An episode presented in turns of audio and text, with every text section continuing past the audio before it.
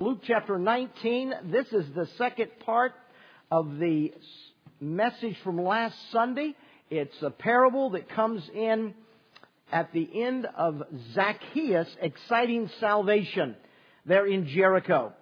Luke chapter 19 and in verse number 9. And Jesus said unto him, This day is salvation come to this house, forasmuch as much as he also is a son of Abraham, for the Son of Man is come to seek and to save that which was lost. And as they heard these things, he added and spake a parable, because he was nigh to Jerusalem and because they thought that the kingdom of God should immediately appear. And he said, a certain nobleman went into a far country to receive for himself a kingdom and to return. And he called his ten servants and delivered them ten pounds and said unto them, Occupy till I come. But his citizens hated him and sent a message after him saying, We will not have this man to reign over us. And it came to pass that when he was returned, having received the kingdom, then he commanded these servants to be called unto him to whom he had given the money, that he might know how much every man had gained by trading. Then came the first, saying, Lord, thy pound hath gained ten pounds. And he said unto him, Well, thou good servant, thou hast been faithful in a very little. Have thou authority over ten cities? And the second came saying, Lord, thy pound hath gained five pounds. And he said likewise to him, Be thou also over five cities.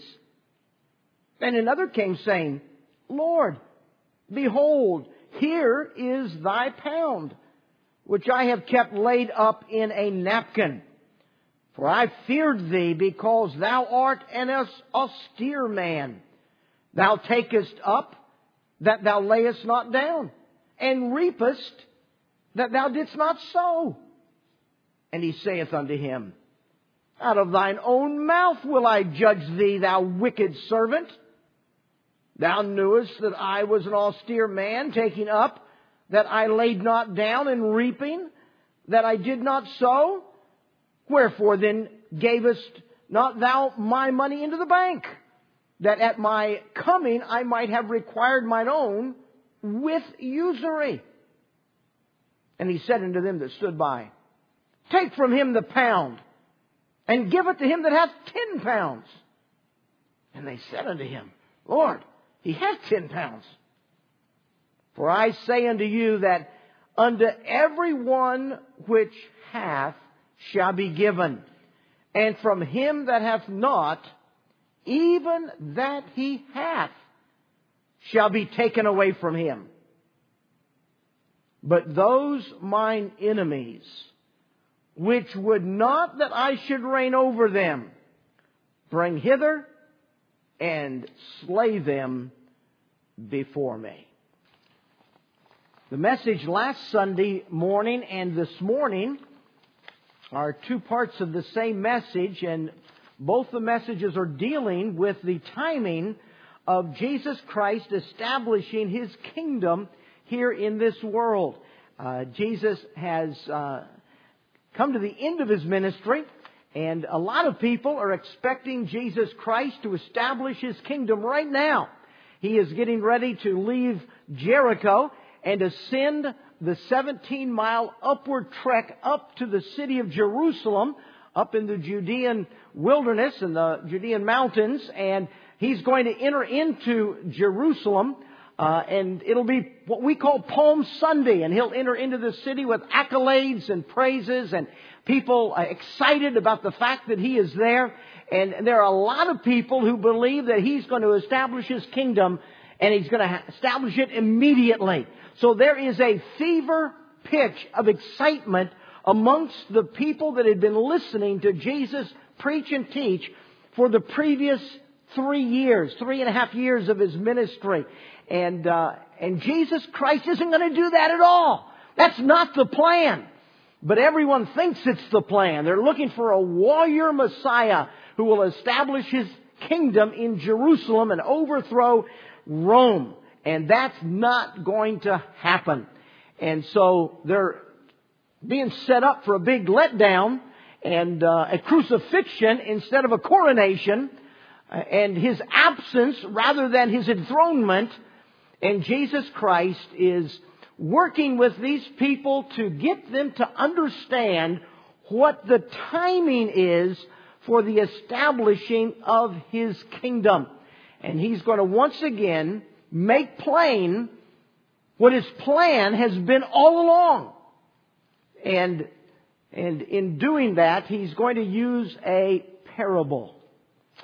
Now, when he did finally leave after his resurrection and meeting with his disciples for a few weeks, and he finally ascended back to heaven, an angel said to the apostles, He's going to come back just like you've seen him go up. And the Old Testament prophet had said he's going to come back to that very spot on the top of the Mount of Olives. And so for 2,000 years, people who believe the Bible and who read, study, and believe what Jesus Christ taught have been talking about Jesus Christ coming back and establishing a kingdom on earth. But the apostles and the, the followers of Jesus Christ there in Jericho are expecting it to happen right now. And so for 2,000 years, Christians have been looking for something. Scoffers have mocked and continue to mock us for still believing something promised 2,000 years ago. And in 1 Peter chapter 3, the Bible says that in the last days, scoffers will mock the Christians for still holding on to that old promise of the second coming of Jesus Christ. And so the believers believe on, and the scoffers scoff on, and sometimes Christians scratch their heads and wonder, is it really true? Is it really going to happen? Was I misled? And so it's important for us to understand that Jesus' plan did not fail. The crucifixion was not a shock to God. It, it wasn't a mistake. Jesus' plan did not fail and he's right on schedule.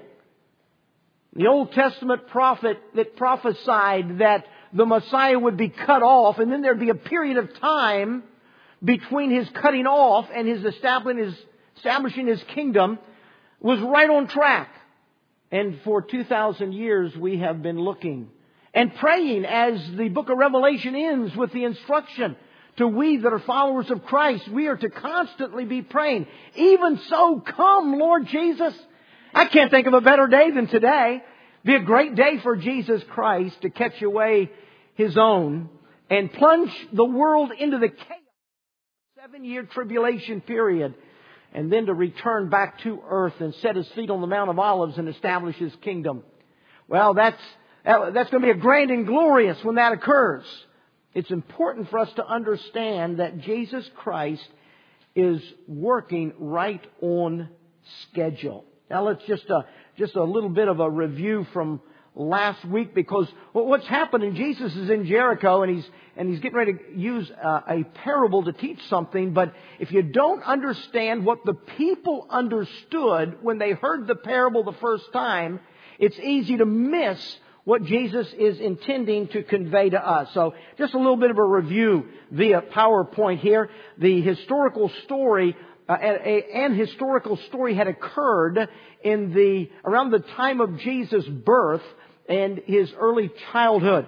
It's a historical event that was well known to everyone in Jericho. And it was the backdrop for what Jesus Christ is going to tell as a parable. You see, there was a guy in Rome whose name was Caesar Augustus. He was the emperor of the Roman Empire. And in one of their outlying areas, the area of Israel, uh, they had a puppet king that was ruling Israel for Rome. His name was Herod the Great. We talked a bit about him last week. When he died, he was the one that was alive when Jesus was born and had all the babies massacred in Bethlehem. And, the, and Israel, the Jews hated the Herods. Herod, when he died, he left three sons and left each of them a portion of his kingdom. He stated it in his will, but Herod didn't have the authority to do that. That's the, it's the authority of Caesar Augustus in Rome that makes those decisions. So Herod the Great divided the land of Israel up into three parts, put in his will that he wanted his sons to have these parts, and Archelaus, Herod Archelaus, was his son that was to get the part of Israel where Jerusalem and Jericho are located, down in the southern part in Judea. And so, in order for the son, Herod Archelaus, to become the ruler of the area of Jerusalem and Jericho, he had to travel to Rome to talk to Caesar and to get Caesar's permission and authority to rule over his own land. Now, Archelaus lived in Israel. As a matter of fact, he had built a palace in Jericho. And so he lived in Jericho and uh, he's going to rule his own land where he lives, but he has to have the authority of Caesar to be able to do that. So he leaves and he goes to get Caesar Augustus to give him, Herod Archelaus, the authority to reign over his own land, the southern part of Israel. Well, the Jews hated Herod Archelaus as much as they hated his dad. And so they got a delegation of Jews together and they sent that delegation to trail Archelaus to Rome.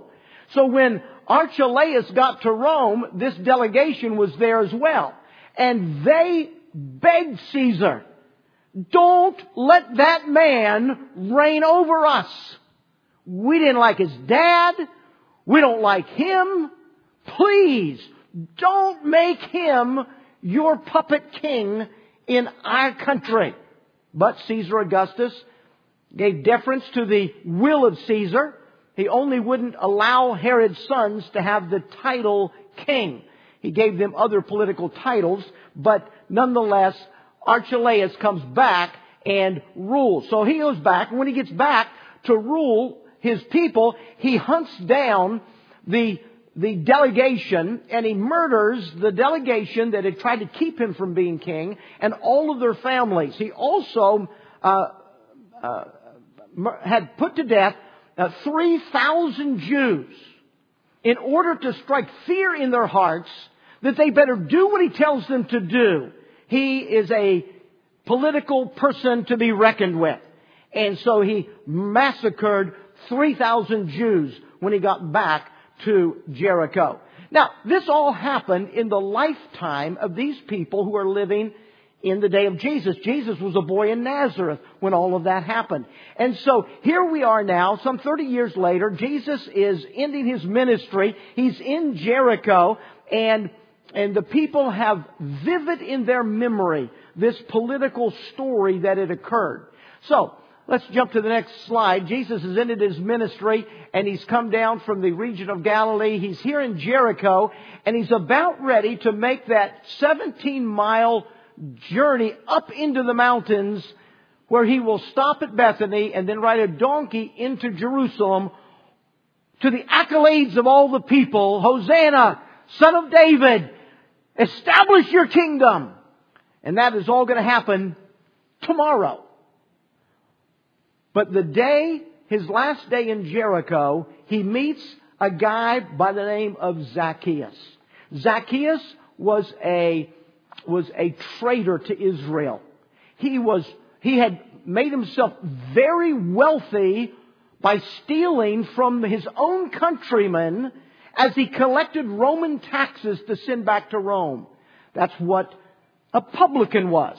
And he was the chief of all the publicans and he had become very wealthy. He is a traitor. He is a hated man by his own people in Jericho whom he had fleeced and become wealthy on. But something was going on in Zacchaeus' life. And Zacchaeus wants to meet Jesus. You know the story. Jesus met him, called him down from the tree. Zacchaeus got saved, which gave Jesus the opportunity to make a statement of what his purpose was. His purpose was not to establish a kingdom in Jerusalem. His, that, that's going to come way down the road. His purpose in his first coming was to seek and to save that which was lost. He didn't come as a warrior king to overthrow Rome. He came to seek and to save lost people and give them the gift of eternal life. And so Jesus Christ in this passage in verse number 10, having just saved Zacchaeus from his sin, Jesus established again in the minds of his followers, listen to me, listen to me. I know you guys think I'm going to start a kingdom. I'm not going to start a kingdom. The very next verse says that as soon as Jesus had said what he said in verse 10, he then added a parable because he was getting ready to go up to Jerusalem and the people thought he was going to establish a kingdom immediately. So the parable joins together Jesus' purpose statement, I came to seek and to save the lost, and what they thought he was going to do when he got to Jericho, thinking he was going to establish his kingdom. The parable has to do with Jesus' purpose and their misunderstanding of an immediate kingdom. Let's go to the next slide and um, let's jump over there to the next slide. And so um, let's go ahead. So the parable is going to have two acts. The first act in the parable that Jesus tells, and a parable is, is a story that everyone is very familiar with that Jesus uses to teach a spiritual truth. So Act 1 has, has this nobleman going to a far country to be able to receive authority to reign over his land. And then there's a second act. Is that the next one? The second act in the story will be coming back to rule over his land and dealing with the enemies that he had in the land. So it is a mirror of what they had experienced in the story of the Herodian dynasty. And so Jesus Christ passing through, uh, do we have those pictures of, uh, of Jericho? Jesus is, is, uh, has come through the old Jericho. He's come through Herodian Jericho. He's going to take this road to Jerusalem and go right by the palaces of the Herodi, of the Herod kings. Go ahead to the next slide. Uh, as you see, the road to Jerusalem had Herod's first palace, his uh, second palace, third palace, all of their administration. I mean, Jericho was the was the vacation capital. It was the place to go during the winter months. And so the, the Herodian dynasty built all of their stuff there. And so as Jesus Christ has just saved Zacchaeus somewhere uh, leaving Jerusalem on this road, uh, or leaving Jericho on the road to Jerusalem, they're right in the midst of Herod's stuff, and everyone's thinking of Herod and how much they hate Herod. And with all of that in the background, Jesus Christ tells a story that's going to bring to the, together a right understanding of Jesus' evangelistic first coming and his future warrior second coming down the road someday. So, uh, slide number, let's see, I think I've, I've stepped through the slides, haven't I? I lost my place there. Uh, sorry about that, Jamie. Now, the parable is very simple. If you look in your Bibles, in verse number, uh, verse number 12, he says, Therefore, a certain nobleman went into a far country to receive for himself a kingdom and to return. And so, Jesus is using the story to speak of himself. I'm, I'm, I'm going to leave. I'm going to go away to a far country and, and I'm going to get permission, I'm going to get the authority to come back and establish a kingdom, to establish my kingdom in Israel. But I'm going to go to a far country. And, uh, and before he leaves, he calls his servants together and he, and he gives servants a responsibility. Now remember, the story is a nobleman. This guy's wealthy. He has influence. He has uh, enterprise. He has uh, things that he does, and, and he's got a, a, a, group of people who, who serve him, employees that he employs to serve him. While he goes to a far country, he's been going for a long time, he gets his staff together, he gets his servants together, he gets all the people that are a part of his uh, uh, affairs together, and he gives them their assignments of what they're to do while he's gone. While he's away, in the far country, he wants his servants to work towards extending his affairs. So he gives each of them resources. He gives them each a pound. That would be about three months' salary in that time. So he gives each of them uh, about three months' wages, and he gives them some responsibility. You're to take that which I've given you, and you're to advance my cause. You're, to, you're, you're not to use this to advance your life. You're to use this to advance my affairs, my work, my enterprise. And uh, later on, when I come back, uh, uh I'll uh, you'll, you'll, give an account to me. Uh, but and so he left. He goes to a far country, and the Bible says that that the the servants are going to occupy till he comes back, or trade and and use his resources for his affairs until the, until he returns. Verse 14 says, "But his citizens hated him." That's not the servants. The citizens were the populace of the people that lived there. That he's going to rule over when he gets permission to do so. So we see the nobleman has his own servants, they're loyal to him, but he also has a group of people who live there who hate him. They're his enemies. They don't want him to rule over them.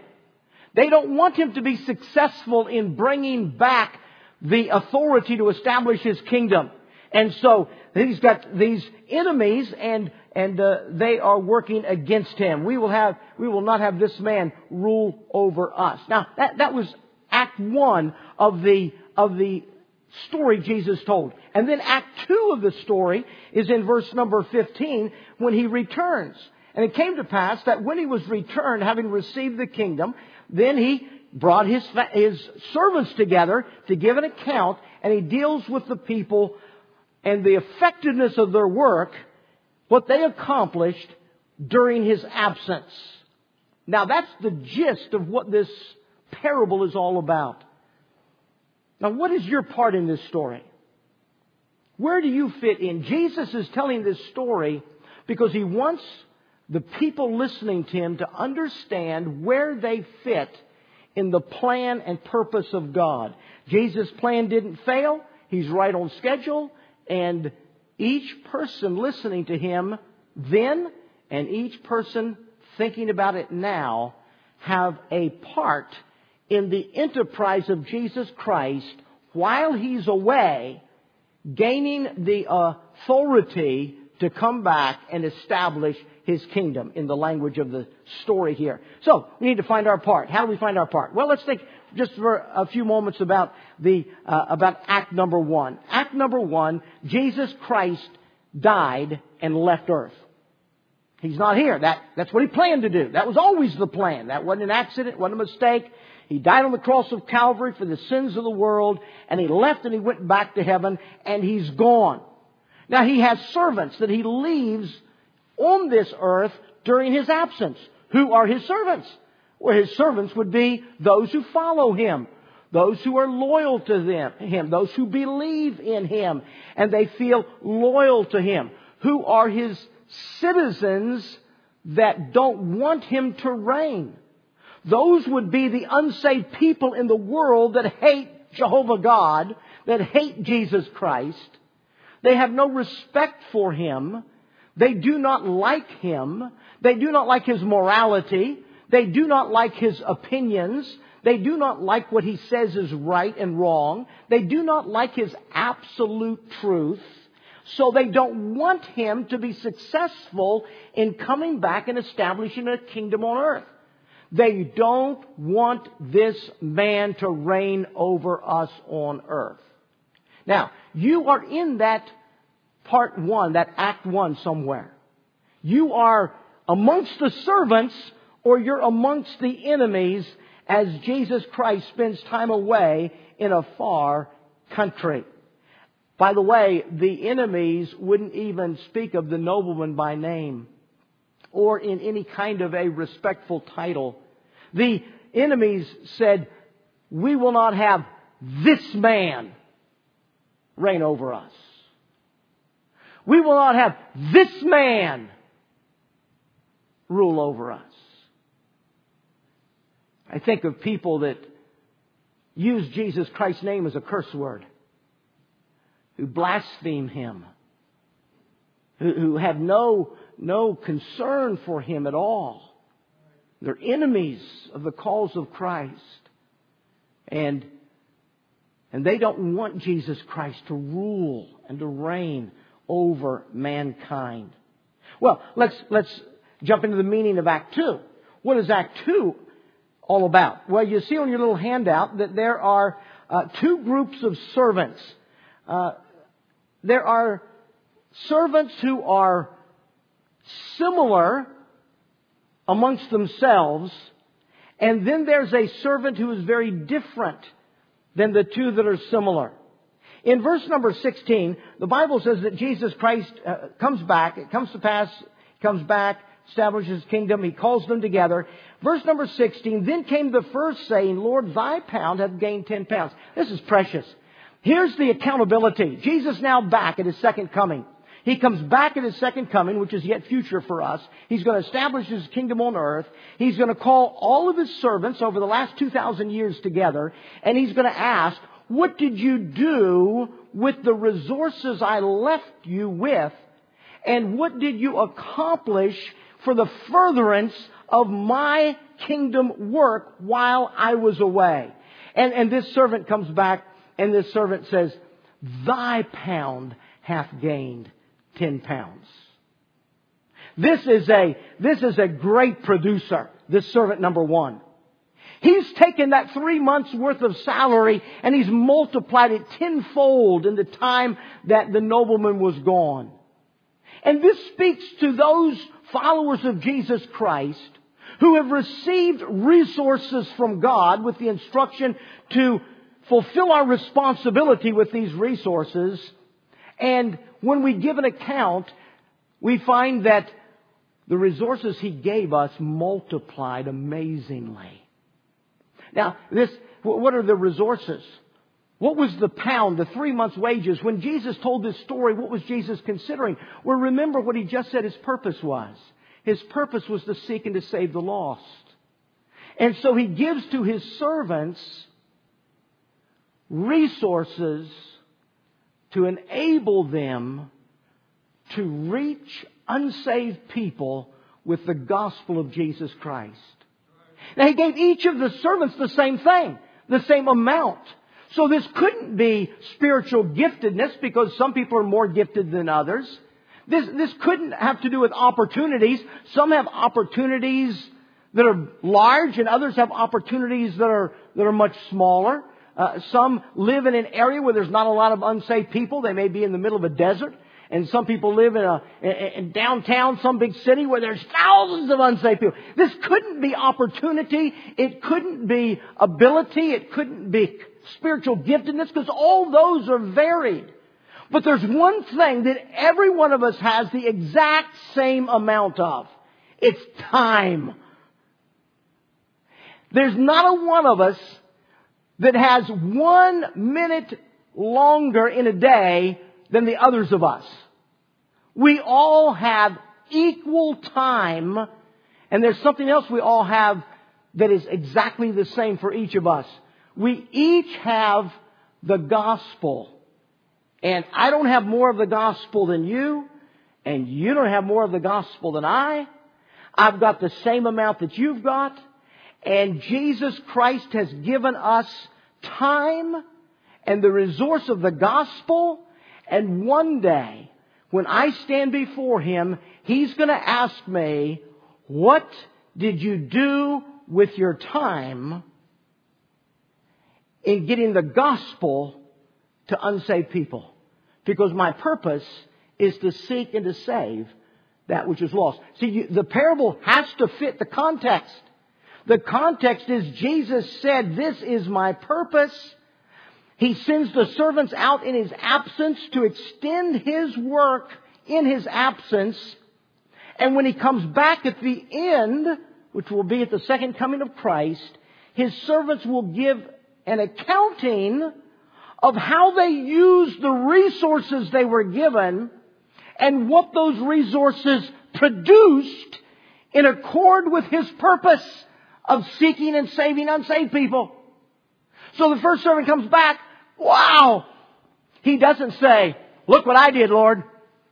Look at all the notches I got on my Bible. These are all the people I got saved.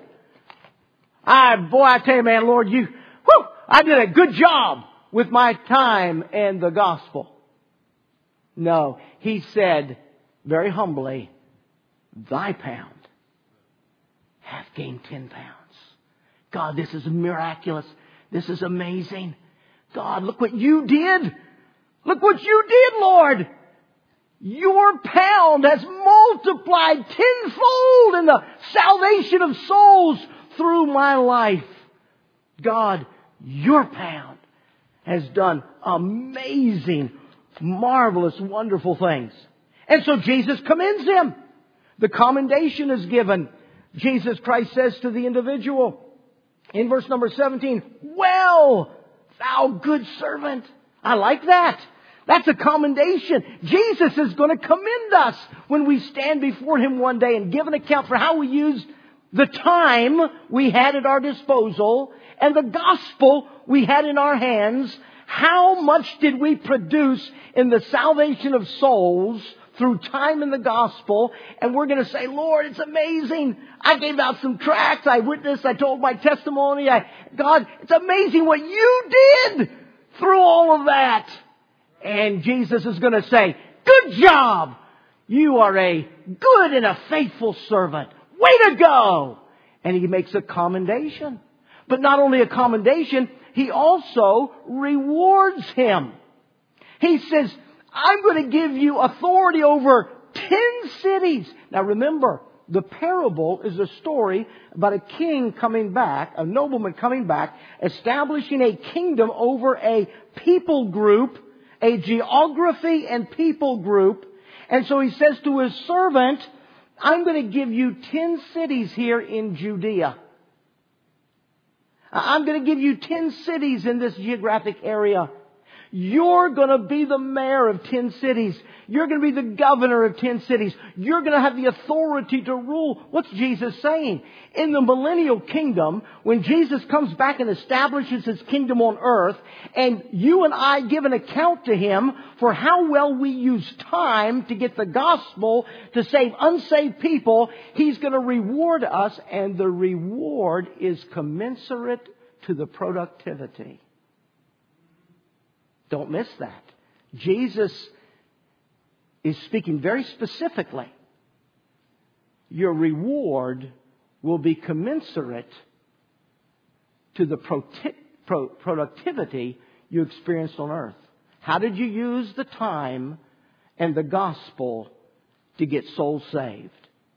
And depending on how productive you were, you will be given positions, influence, authority, responsibility in the kingdom of God to be able to serve Him in His kingdom. You know, the Bible talks about that. 1 Corinthians chapter 6 verse 2, the Bible says, do, do ye not know that the saints shall judge the world?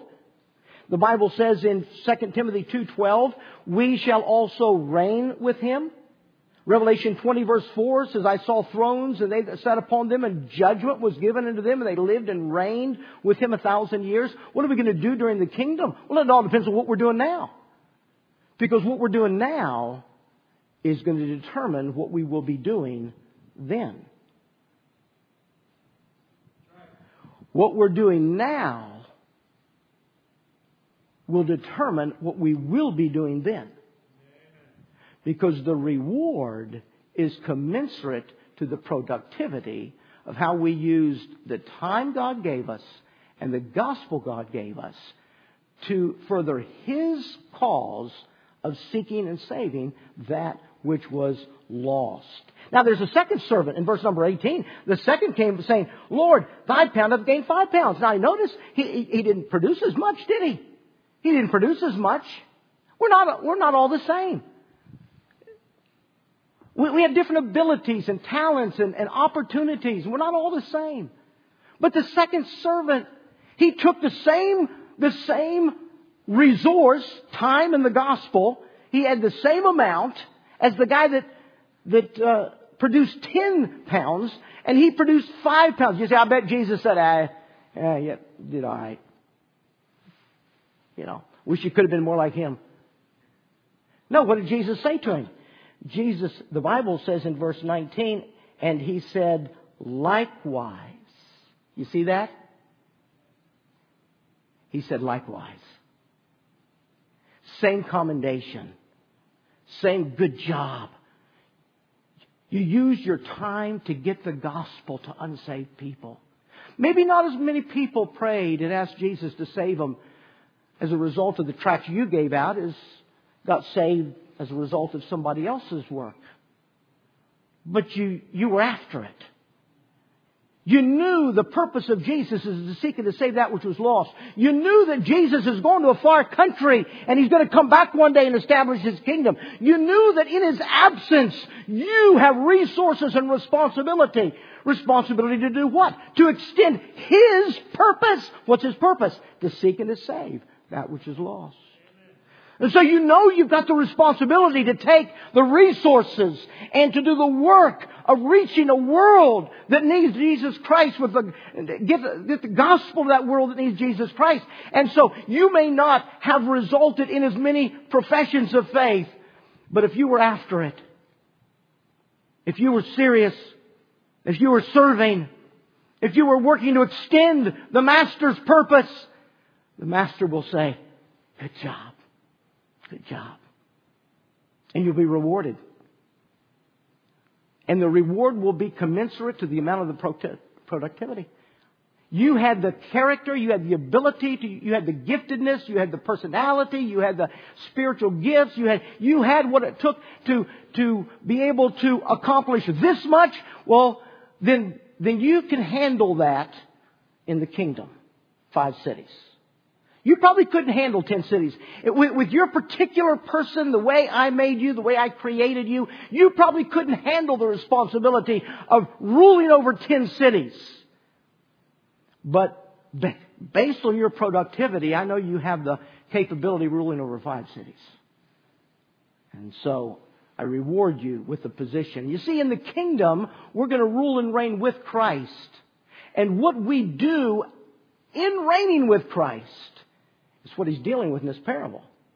It depends on how well we have used resource to fulfill responsibility in the t- period of time in which he was absent.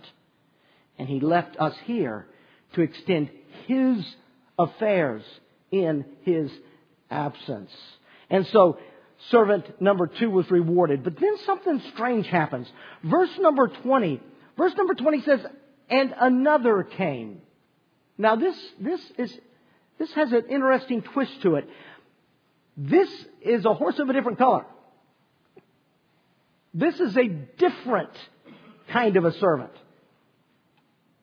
You see, the word another, there are two words, excuse me for the, just a little bit of technical here, but there are two words in the Greek language that are both translated another, but they don't mean the same thing. Our English language uses the word another to translate both. One means another of a different kind, and one means another of the same kind. They play on each other in Galatians chapter 1 when, when Paul wrote the Galatians and says, I'm just so shocked that you have rejected the gospel for another gospel, which is not another gospel. And you say, what? You rejected the gospel for another gospel, which is not another gospel. Well, it's because there's different words being used, but the English only translates it one way. You have rejected the gospel for another gospel of a different kind, which is not another gospel of the same kind. There's only one gospel. Amen. Anything else that professes to be a gospel that's different from the gospel is not another gospel of the same kind. It's another gospel of a different kind. And they had rejected the gospel of truth and embraced a gospel of heresy, and that's what the book of Galatians was all about. Well, this word here is another servant of a different kind. This is someone who professes to be a servant, But when the chips are down, he's not another servant of the same kind. He's another servant of a different kind. You can see that in his attitude toward the gospel. He took the gospel that God had given him, the resource, and he put it in a napkin. That's a, that's a little piece of cloth. That's a, a, a rag that they would, a worker back in that culture would use to wipe the sweat off their brow. He wrapped it up in a napkin. That shows how much he valued the resource that had been given to him. I am told from those who understood that culture that if someone had something they considered valuable that they wanted to set aside and protect for a future day, they would never wrap it up in a rag and just leave it there. They would bury it where only they knew where it was. The fact that this guy just wrapped it up in a napkin is an shows an attitude where he did not consider the gospel to be of value to him. We also see he's a servant of a different kind by his attitude toward God. His attitude toward God in verse number 21. In verse number 21, he says, I, I knew you were an austere man. That means a hard man. A mean man. I knew you were a demanding man. His attitude toward Jesus Christ. He didn't view Jesus Christ with compassion. He didn't view Jesus Christ as someone who had grace and mercy. He viewed Jesus Christ as austere, demanding, someone who was hard, someone you, you, you couldn't hardly please him. He was a rough man. He had an attitude toward Jesus as this kind of a person. He also shows his attitude toward Jesus when he said, Thou layest down, thou takest up, but thou layest not down. You ever walked along and you saw something laying there? Maybe a, you saw someone, a phone.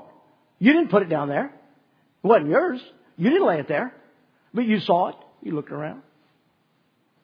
And you took it up. What you didn't lay down. What would we call that? Call that thief. Here's the attitude of this servant toward Jesus Christ.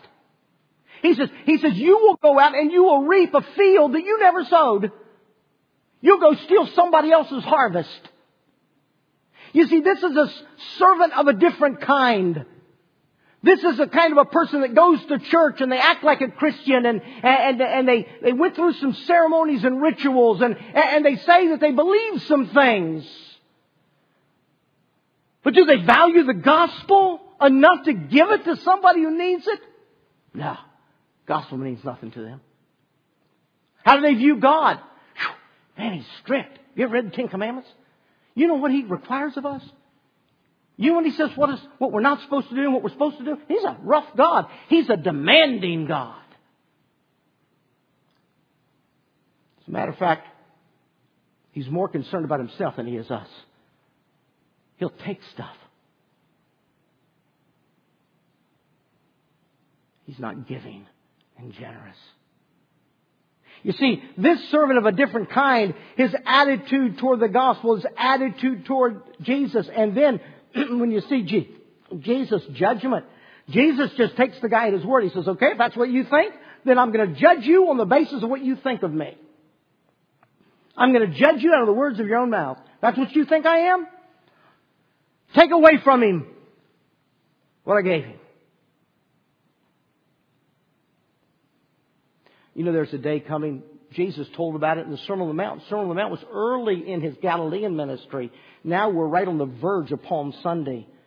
And earlier, Jesus Christ said, There'll be many that'll say to me at that day of judgment, Lord, Lord, did we not teach Sunday school classes in your name? Lord, Lord, did we not do many wonderful works in your name? Lord, Lord, I, I, I believe in you. And Jesus said, I'll say unto them, Depart from me, ye workers of iniquity. Not I knew you and then forgot you.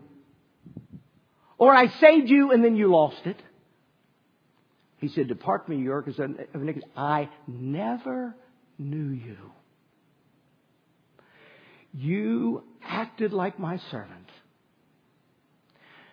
You claimed some things, but we never had a relationship. You were never really my servant. Take it from him and give it to someone who use it for the purpose for which I gave it. And then, in closing the parable, he said, Bring those enemies. Bring those enemies. You, you know the guys that lived in that area that said, We don't want him to rule? Jesus Christ is going to gather those together who hated him. Those human beings on earth that fought against him through the tribulation period. All the people on earth that defied him and didn't want him to rule over them. There's a lot of people like that in America today. Don't tell me what to do with my body. If you look closely at the words in this story, Jesus Christ spoke of his enemies, his citizens. He said, verse 27, but those mine enemies which would not have me rule over them. Do you understand? Every person that's alive on earth belongs to Jesus Christ. Every person. Do you know that the one who's the most vocal in defying Jesus Christ is owned by Jesus Christ? They are His because He created them. And He said, Bring mine enemies and slay them before me. You read about that in the book of Revelation. You read about the judgment of Jesus Christ that's coming upon a world of Christ rejectors who meet their final doom. Where are you in this story? Are you like the servant who knows that you have seven days every week and 24 hours in every one of those days? And you have the gospel? You know the gospel? And you're using time to get the gospel to unsaved people. And maybe some will get more results than others get. But the Word of God doesn't return void. And the work of evangelism is happening. Or are you like the servant of a different kind? Just, I'm a Christian. And the reality is the gospel doesn't mean anything to you. You don't care about unsaved people. You wouldn't invest any time or energy in getting the gospel to unsaved people. There's a, there's a very difficult day ahead for that kind of person. I doubt that there's anyone here like the enemies that would curse the name of Jesus Christ and say, I will not have him reign over me. But if there were someone like that, there's a rough day ahead. A rough day ahead. Oh, to catch the heart of Jesus Christ. I'm not here to start a kingdom right now, guys. Stop thinking about me as a warrior king to overthrow Rome. That's not why I came. I'll come back later and do that. But for right now, I'll tell you why I'm here. To seek and to save the lost. And I'm going to go away. I'll be gone for a long time. But while I'm gone, I need you to extend my interests in the world. So when I come back to establish my kingdom, there are a host of people who are ready to come into that kingdom. what can you do to put this into practice? At both the front foyer and the fellowship hall, there are stacks of True Life cards and Find Hope tracks. You know, the easiest thing, the, the less embarrassing thing, if, if you get nervous about confronting someone about their soul, the easiest thing that you can do to start being a servant to extend the gospel is to pick up a pack of those True Life cards. There's five of them in a pack pick up some of those find hope tracks and leave here with the purpose on your heart I'm going to be a servant to Jesus Christ this week. And when I stand before Him someday out in the future and give an account for what I did with time and the gospel, I'm going to be able to say, I did what I could. And I just pray that there are people in heaven today because I did what I could to get the gospel to them.